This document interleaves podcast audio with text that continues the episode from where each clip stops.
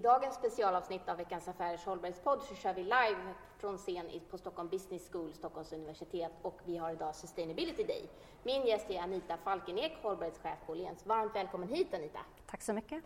Anita, ni har ju en jättelång tradition. Ni grundades redan 1899 mm. eh, och då var det två grundare, Johan Petter Åhlén och Erik Holm, som grundade företaget i Leksand och då var det faktiskt en eh, vad heter det, när man beställer postorderfirma? Ja, postorderfirma. Det var en förtida e-handel. En förtida e-handel. Och den första saken som såldes över 100 000 ex av var en bild på kungafamiljen, om en, jag läst rätt. Stämmer, en tavla. Ja, kungen och drottningen. Mm -hmm. Och jag tänker att du som är hållbarhetschef, du har jobbat länge inom hållbarhet. Jag har jobbat i 26 år med hållbarhet och kommunikation och du hade jobbat 25 år med ja. hållbarhet och kommunikation. Du har hunnit jobba på ICA, Världsnaturfonden och också jobbat som, som expert inom området. Men du har varit på Åhléns som hållbarhetschef de senaste fyra och ett halvt året. Stämmer bra det. Mm. Och under den tiden har ju ni hunnit göra en ganska stark förflyttning till att just kommunicera och visa upp hållbarheten inom er. Kan du berätta lite grann för mig och, och lyssnarna om den resan? Ja, nej men det har varit en spännande och, och rolig resa. Eh, det fanns en hel del att göra, eh, systematisera och, och, sätta fart på hela det arbetet som var precis igångsatt innan jag kom. Mm. Eh, och vi bestämde oss för att jobba i flera delar med hållbar produktion, det vill säga leverantörskedjan, eh, hållbar drift, eh, hela vår verksamhet ute i varuhusen och så vidare. Eh, det hållbara erbjudandet och också samhällsengagemang.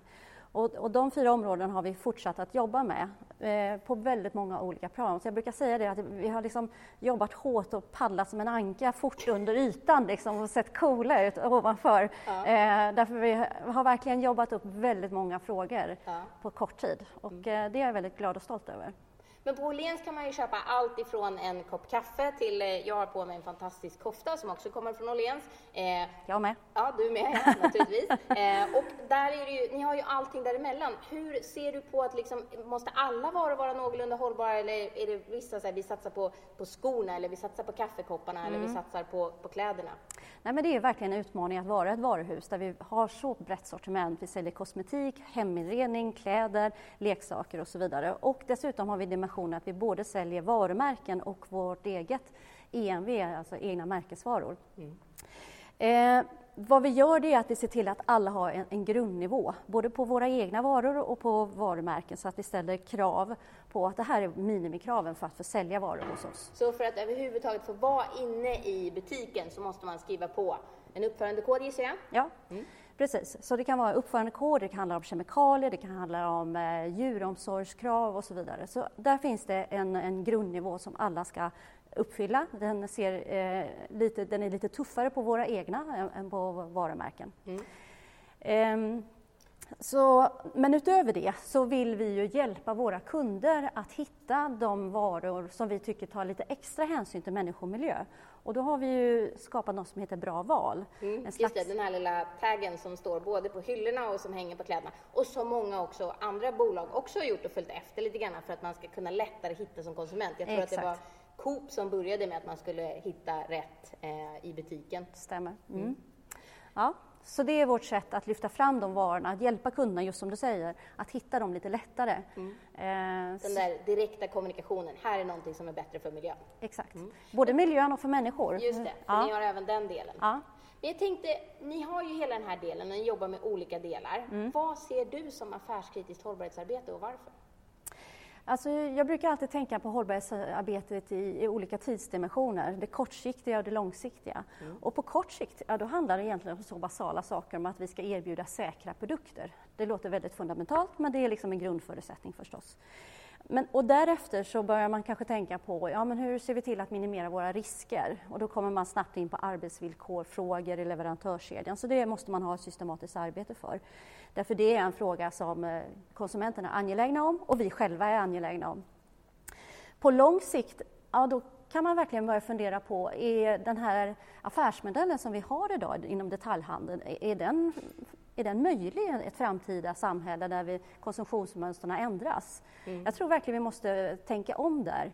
Vad är det vi ska erbjuda för produkter och vad är det för tjänster vi ska erbjuda i framtiden för att fortsätta vara lönsamma? Då kanske det blir tillbaka med eh, sko, skomakaren och hattmodisten och ja. den som lappar och lagar och syr ja. om. För jag vet att ni har haft erbjudande i era butiker om att få sy om sina jeans ja. om man lämnar tillbaka ett par och så får man rabatt på de nya som man, som man får. Mm. Mm. Vi har haft olika kampanjer tillsammans bland annat med våra varumärken på det sättet. Vi har också gjort sådana aktiviteter tillsammans med Stadsmissionen då och då.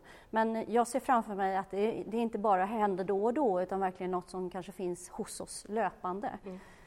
Men jag tänker ändå på när du säger så att produkten ska vara säker och så står jag här med den här koftan. Är det, är det ditt jobb att se till att den här koftan, alltså jag vet ju att ni har koll på kemikalierna i fabrik, för mm. det är mm. det man, man reglerar med, med en uppförandekod, eh, att man ska ha ordning och reda på det och sen så följer man olika lagstiftningar och det. Mm. Men hur vet du att den är säker så att jag inte får utslag när jag har på mig den? Är det, är det också ditt jobb? Ja, det är också delvis mitt jobb. Inte att säkerställa att den är det, utan sätta vilka nivåer, vilka kvalitetsnivåer ska den där koftan ha och vilka tester måste leverantören göra för att den koftan uppfyller de kraven. Sen ska leverantören bevisa för oss att de har gjort de testerna så att det inte innehåller de kemikalier som vi behöver vara oroliga för. Men Anita, hur många är ni som jobbar med hållbarhet hos er? Ja, vi är, eh, det är jag och tre personer till. Du och tre personer ja, till och ni som jobbar... hela, hela Åhléns hela sortiment. Mm. Allt ifrån skor till kaffekoppar och kläder. Ja. Hur, hur funkar det? Ja, det funkar bra skulle jag säga. Och, och varför funkar det? och samtidigt ska jag säga att det är en stor utmaning. Jag mm. erkänner absolut det. Som vi sa, det är ett väldigt brett sortiment och, och vi ska kunna allt från kosmetikalagstiftningen till eh, timberlagstiftningen till kemikalier i textilier. Så visst, vi blir experter på väldigt många områden och, mm. och, kanske inte klarar av att gå så djupt. Och behöver vi gå djupt, då tar vi hjälp av experter, konsulter förstås, men inte minst eh, faktiskt andra i branschen. Det, är, det är verkligen härligt hur många är villiga att dela med sig av kunskap och information. Och det är, det vi är verkligen glada över att mm. det är så. Så det är den här gemenskapen där man kan hämta kunskap och inte behöver uppfinna hjulet på nytt utan Nej. kan hoppa på att andra har påbörjat. Det funkar, måste jag säga, fantastiskt bra. Bland annat H&M och IKEA som är stora, de är duktiga på att dela med sig. Mm. Till exempel sina listor över kemikalier som inte är okej. Ja, då kan vi direkt titta på dem och säga, ja men det stämmer bra, de där vill vi också jobba med. Ja, de håller inte... hela branschen på, det vet jag också. Ja, ja men det, och det är, och de går att googla fram enkelt. ja, det är det som mm. är så fantastiskt. Jag tycker verkligen det, det är hedervärt. Mm. Men du, som är ute och reser och också rör dig i, i de här kretsarna inom hållbarhet. Vad ser du för hållbarhetstrend och hur ser du att den påverkar just nu? Ja, det händer väldigt mycket inom hållbarhet skulle jag säga hela tiden, men om jag mm. tar fram två saker. Så det ena är, det är mycket bass kring cirkulär e-, ekonomi. Mm. Eh, och jag är verkligen glad över att det är mer fokus nu på att återvinna och återvunnet material. Vi vill ju verkligen använda återvunnet material. Det är en del av vårt bra val. Så vi letar hela tiden efter produkter som kan göras av återvunnet material. Eh, och jag tror verkligen det är en av de viktigaste frågorna för att rädda det här klotet faktiskt. Mm. Det är att vi verkligen hittar sätt att ta hand om och vara mer innovativa vad gäller återvunnet material. Mm. Så det känns superbra. Eh, som en bra och positiv trend. Och kopplat till den trenden så ser vi hur otroligt viktigt det är att det skapas ett producentansvar för textilier här i Sverige. Jag tycker det är bedrövligt att vi inte redan har det. Vi borde ha ett sådant gemensamt system redan nu. Här ligger vi lite på efterkälken menar du, eller kommer vi fortfarande ligga i framkant? För det är ju inga andra länder som har det här. Jo, och Frankrike har det till exempel. Ja, ett land. Ja, men vi kan väl ligga i framkant där Men... Ja, men jag håller med dig om ja. att vi ska ligga i framkant, vi... så jag säger ingenting Nej. om det. Men det är inte så många andra länder Nej. som har det. Så Nej, men jag tycker att eh, jag är förvånad nästan så här. Jag menar, vi har jobbat med förpackningar länge, vi har jobbat med elektronik länge, vi har mm. bra nivåer mm. på hur vi samlar in och en bra systematik i det i Sverige. Mm. Så varför har vi inte det på textilier? Det är bara att se till att vi gör det. Så det driver, det driver jag mm. personligen mycket och tillsammans med många andra i branschen.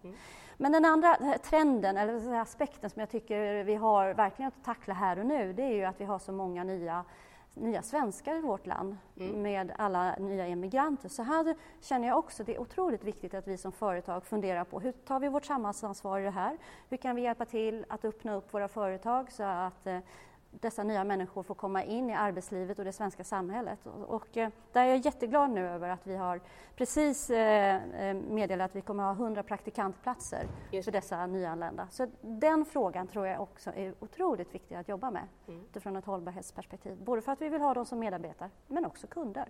Och där tänker jag också att ni fick ju precis nyligen i dagarna pris, eran eh, kommunikationschef fick pris för sitt mångfaldsarbete Ja. inom just hållbarhet och mångfald kring just hur ni porträtterar Ja. och också har eh, modeller som har olika etnisk bakgrund men också olika ålder. Mm. Eh, så det var väldigt kul och väldigt välförtjänt. Ja. Jag tänkte också, om du har jobbat med det här så många år, vad är det, eller vem, som ger dig inspiration inom hållbarhet fortfarande? Ja, det, eh, det var en svår fråga, men jag kom fram till att det var så många olika typer. Ja, men låt oss höra. Ja, eh, om vi börjar globalt. Alltså jag blir eh, verkligen impad av de här stora globala företagen som är, är ganska gamla, som lyckas vrida om sin skuta. Och jag tänker på Unilever, General Electric, Marks Spencer.